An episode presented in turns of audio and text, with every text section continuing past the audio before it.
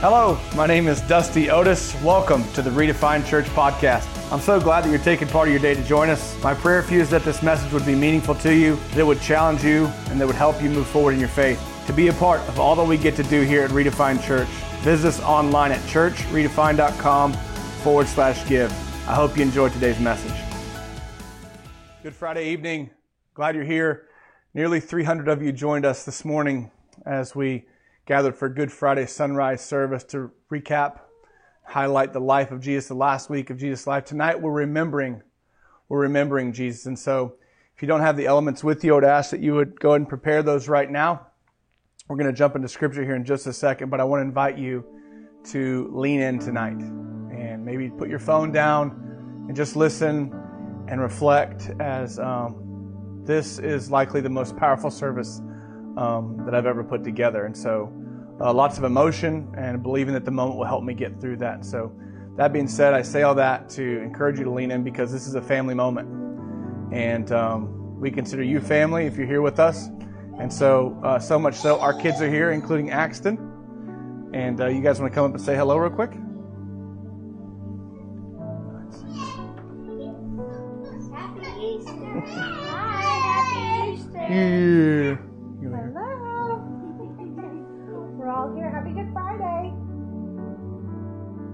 Don't burn your hair off, Cass.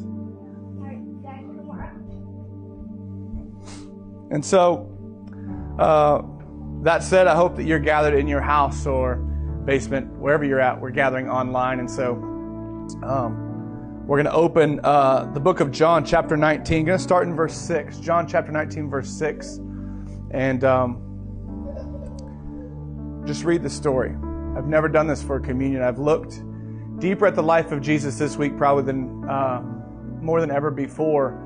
In the past, I've always been with a group of pastors. It's always been a group of us, and so it's been easy to kind of uh, set the you know the big anchors or the big bricks that we want to talk about in this service. And so this is a little bit different than I've ever done. Um, not saying that it's not been done before, but I have not. So let's open to John 19, and we're going to start with verse six. This is Pilate uh, sentencing Jesus. I'm in the um, Christian Standard Version. When the chief priests and the temple servants saw him, they shouted, Crucify! Crucify! Pilate responded, Take him and crucify him yourself, since I find no grounds for charging him. It's the first time that he says he is innocent. We have a law. We have a law, they say. The Jews replied to him, and according to that law, he ought to die, because he made himself the Son of God. When Pilate heard this statement, he was more afraid than ever. He went back into the headquarters and asked Jesus, Where are you from? But Jesus did not give him an answer. So Pilate said to him, Do you refuse to speak to me? Don't you know that I have the authority to release you and the authority to crucify you? And Jesus' response is pretty amazing. He says, You would not have the authority over me at all if it hadn't been given to you from above. This is why the one who handed you over to me has greater sin than you. From that moment, Pilate kept trying to release him, but the Jews shouted, If you release this man, you are not Caesar's friend. Anyone who makes himself a king opposes Caesar. When Pilate heard these words, he brought Jesus outside. He sat down on the judge's seat in a place called the stone pavement. It was the preparation day for the Passover, and it was about noon. And um, upon that, um, he told the Jews, Here is your king. Here is your king. And they shouted, Take him away, take him away, crucify him. Pilate said to them, Should I crucify your king? Should I crucify your king? We have no king but Caesar, the chief priest answered. Then he handed him over to be crucified.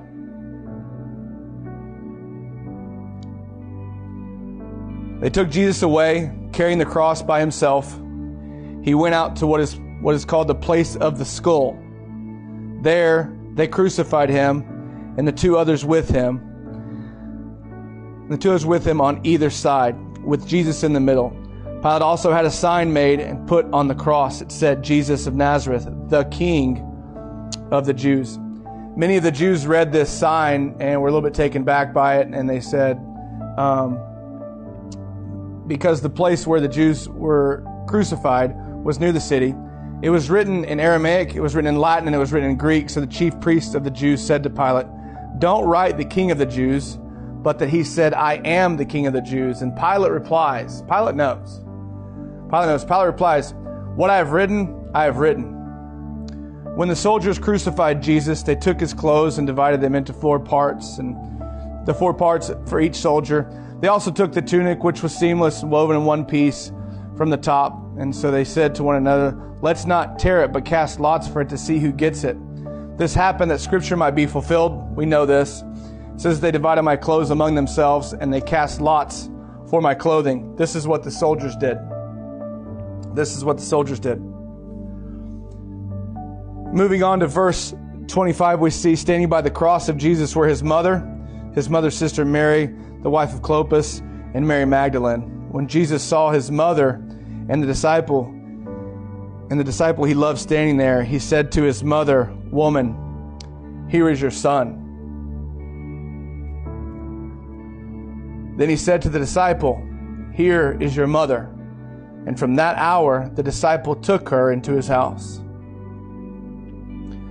After this, when Jesus knew that everything was now finished, that the scripture might be fulfilled, he said, I'm thirsty.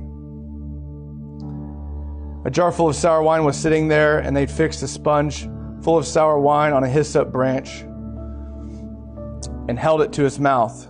And when Jesus had received the sour wine, he said, It is finished. Then he bowed his head and he gave up his spirit. It is finished. And upon that, what you see is this is why we take communion. This is why we remember the life of Jesus. It's that story. It's not that. It's not that we're not to remember Passover, what happened Thursday, because we are. But we take Holy Communion together um, because it's necessary. Because it's necessary not because it's something Jesus did with his disciples. We take communion to remember the perfect life of Jesus, who fought for everything. He fought for everything, and he died. He died to keep you. And so before we take communion together, it's super important to sit and think and pray and to reflect. Scripture reminds us to examine our hearts.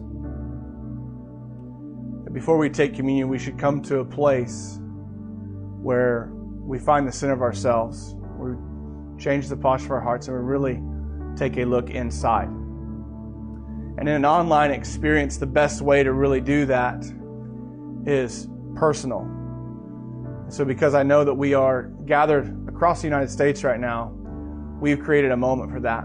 And and inside this moment, I know that could, it might be a little bit awkward, and it's not about your spiritual depth or how long you've believed in Jesus or if you're even a Christian. It's not a it's not about that. This moment is uh, more than your imperfections, and it's more than your lack. This moment of reflection is about God missing you. It's about God's relationship with you. It's about your relationship with God.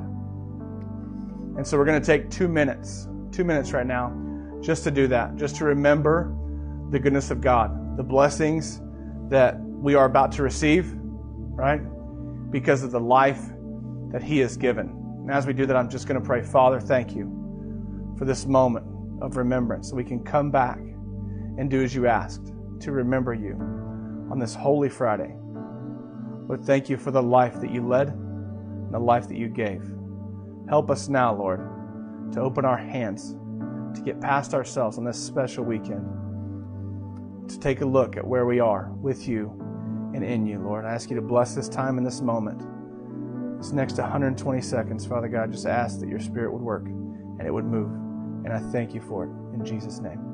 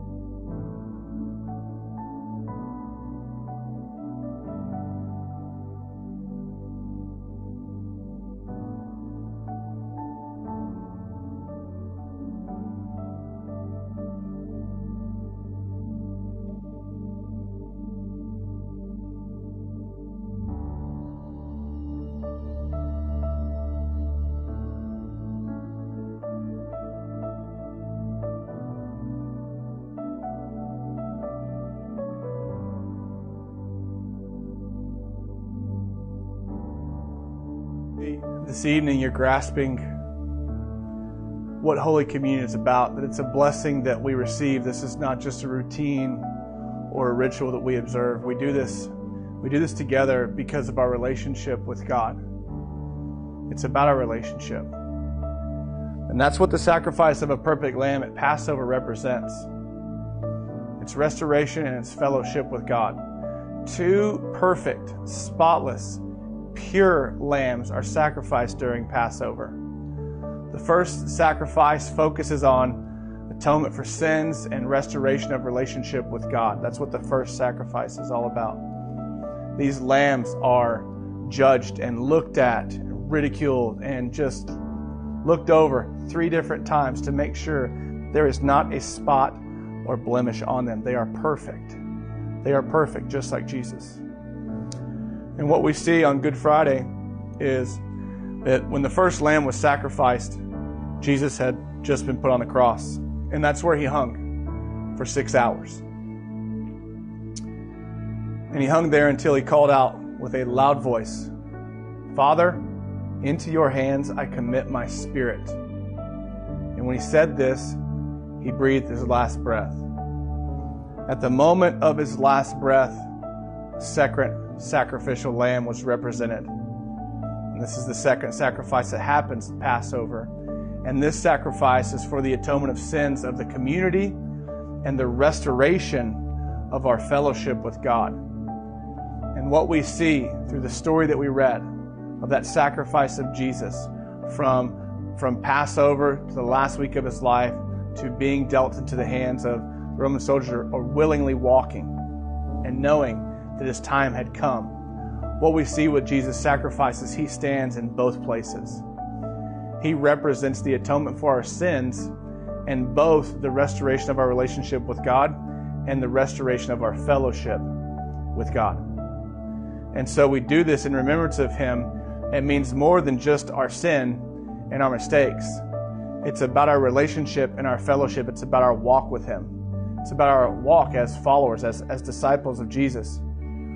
Because this, because God's power and his authority, along with Jesus' broken body and blood, will always, always overcome, will always wash away your blemishes, your imperfections, your sins, your regrets, your do overs.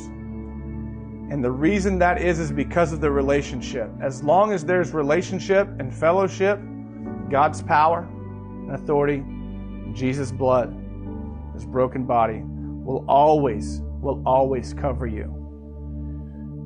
Earlier in John 15, verses 12 and 14, says, This is my command. We covered this a little bit this morning. To love one another as I, love, as I have loved you. No one has a greater love than this, to lay down his life for his friends. This is what Jesus does. And he says, You are my friends if, if you do what I command. And a lot of times we hear command and we think, golly, man, I don't need another, I don't need somebody bossing me around, especially from a book, especially from 2,000 years ago. And that's not what it's about. That's not what it's about. One of his final commandments was to do this in remembrance of me, to take Holy Communion together. To do this in remembrance of me out of relationship with me, out of your relationship with me, because you love me because you trust me. More importantly, because I have your heart.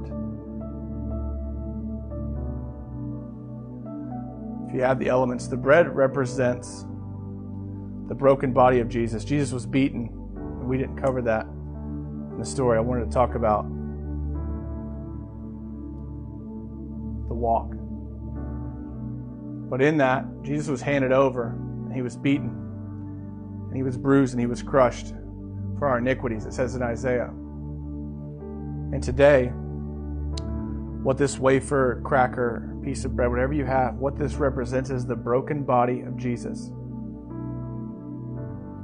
And today, greater than any other time we've ever taken communion, we do it in remembrance of the actual time that it happened, that it took place. So then, if you need healing for your body today, from the inside out, from the top to the bottom. We have people we're praying for who are trying to have a kid. We're believing right now, right now that her body is healed from the inside out, from the top of her head to the soles of her feet. That she is renewed and refreshed. That her body works and functions exactly the way that God designed it. That all of her systems function properly, that she is healthy. If you've been given a bad diagnosis, if you've been told something by a doctor or even by a trainer, says, hey man, I, I really think this is like this.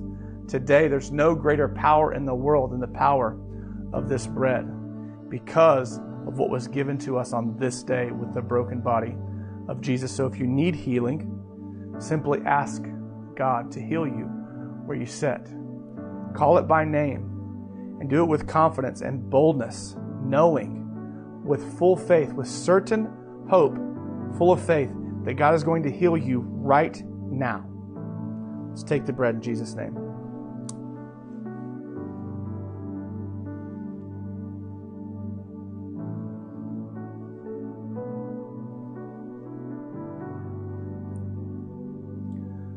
The juice, the cup, the wine, whatever you have with you right now, it represents forgiveness. The blood of Jesus was shed. He was actually, he was actually scourged at the very end, hanging on the cross. This covers your sin. It doesn't just cover your sin, it wipes it away. Think about what blood does when it gets spilled. It covers it. It covers it. This is what Jesus' blood does for you. So, if there's sin in your life, what you've seen on the internet, an addiction you have, an alcohol problem, there's issues in your marriage, in your relationships you need forgiveness for. Today is the day. Today is the day for forgiveness. It's why we had that moment of reflection. Search me, God. Know my heart. Test me and know my concerns, Lord. What is in me? What is in me that is not of you? Get it out. Get it out right now because my life is yours. I need your love and I need your forgiveness. I trust you with my life. If you need forgiveness today, ask Jesus right now and he will do it. And the Bible says he'll, he'll take it as far as the east is from the west, be covered and never remembered again. Let's take the cup.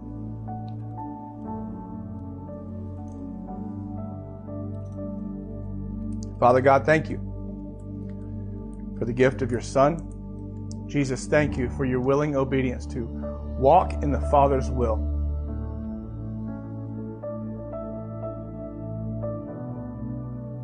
Knowing what you took today for us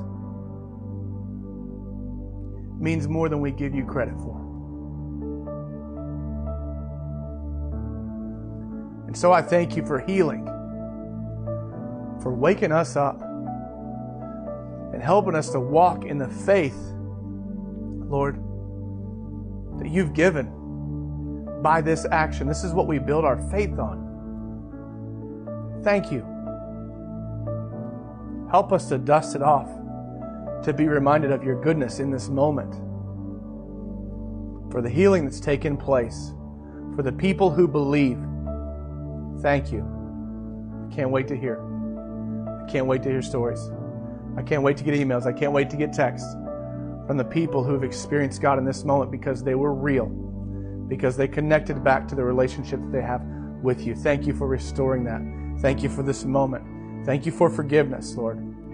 Thank you, Lord, that you cover my sin, that you forgive me, that you cleanse me, that you make me whole, righteous in your sight because of this, because of the remembrance, because of the action but because of your willing obedience to follow through, thank you. Thank you for the gift of Jesus. We love you. We thank you for who you are.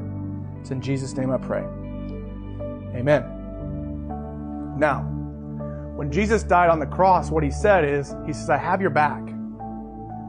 I have your back forever. I've got you covered. I've got you covered. He ensured with this action right?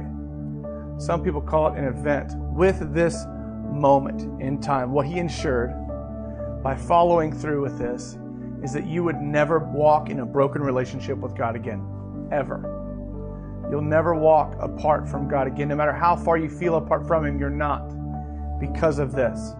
because of the broken body and the blood of Jesus Christ. And so what you see is later in John 15, he reminds his disciples of a commandment. These are kind of your walking papers today. And he gave them this commandment earlier in John 13. But in 15, 17, he says, This is what I command you love one another. And it's almost like a don't forget. Hey, and don't forget. don't forget. Right? In John 13, 34, and 35, what you see is I give you a new command love one another just as I have loved you. You are also to love one another. By this, everyone will know that you are my disciples if you love one another. As we reflect on the crucifixion of Jesus Christ and what took place in the passages of, of the scriptures we read in John, no greater love than this, the man would lay down his life. Do it for my friends. You're my friends if you do what I command. We do this tonight in remembrance of Jesus. And so then, as we reflect on those passages, I have four things that I really want you to, to reflect on this Good Friday. And if you have a notepad or I don't have anything on the screen, I want to make this as simple as possible. Four things I want you to reflect on to ask yourself tomorrow, which is Holy Saturday. Jesus is in the tomb. It's about to change the world, it's about to change the game. Ask yourself this Am I loving others the way Jesus loves me? It doesn't have to be a one word quick answer. Think about it. Think about it. Go through your relationships. Am I loving others the way that Jesus loves me? Am I serving? The next one is this Am I serving in the way that Jesus served? Am I serving in the way that Jesus served?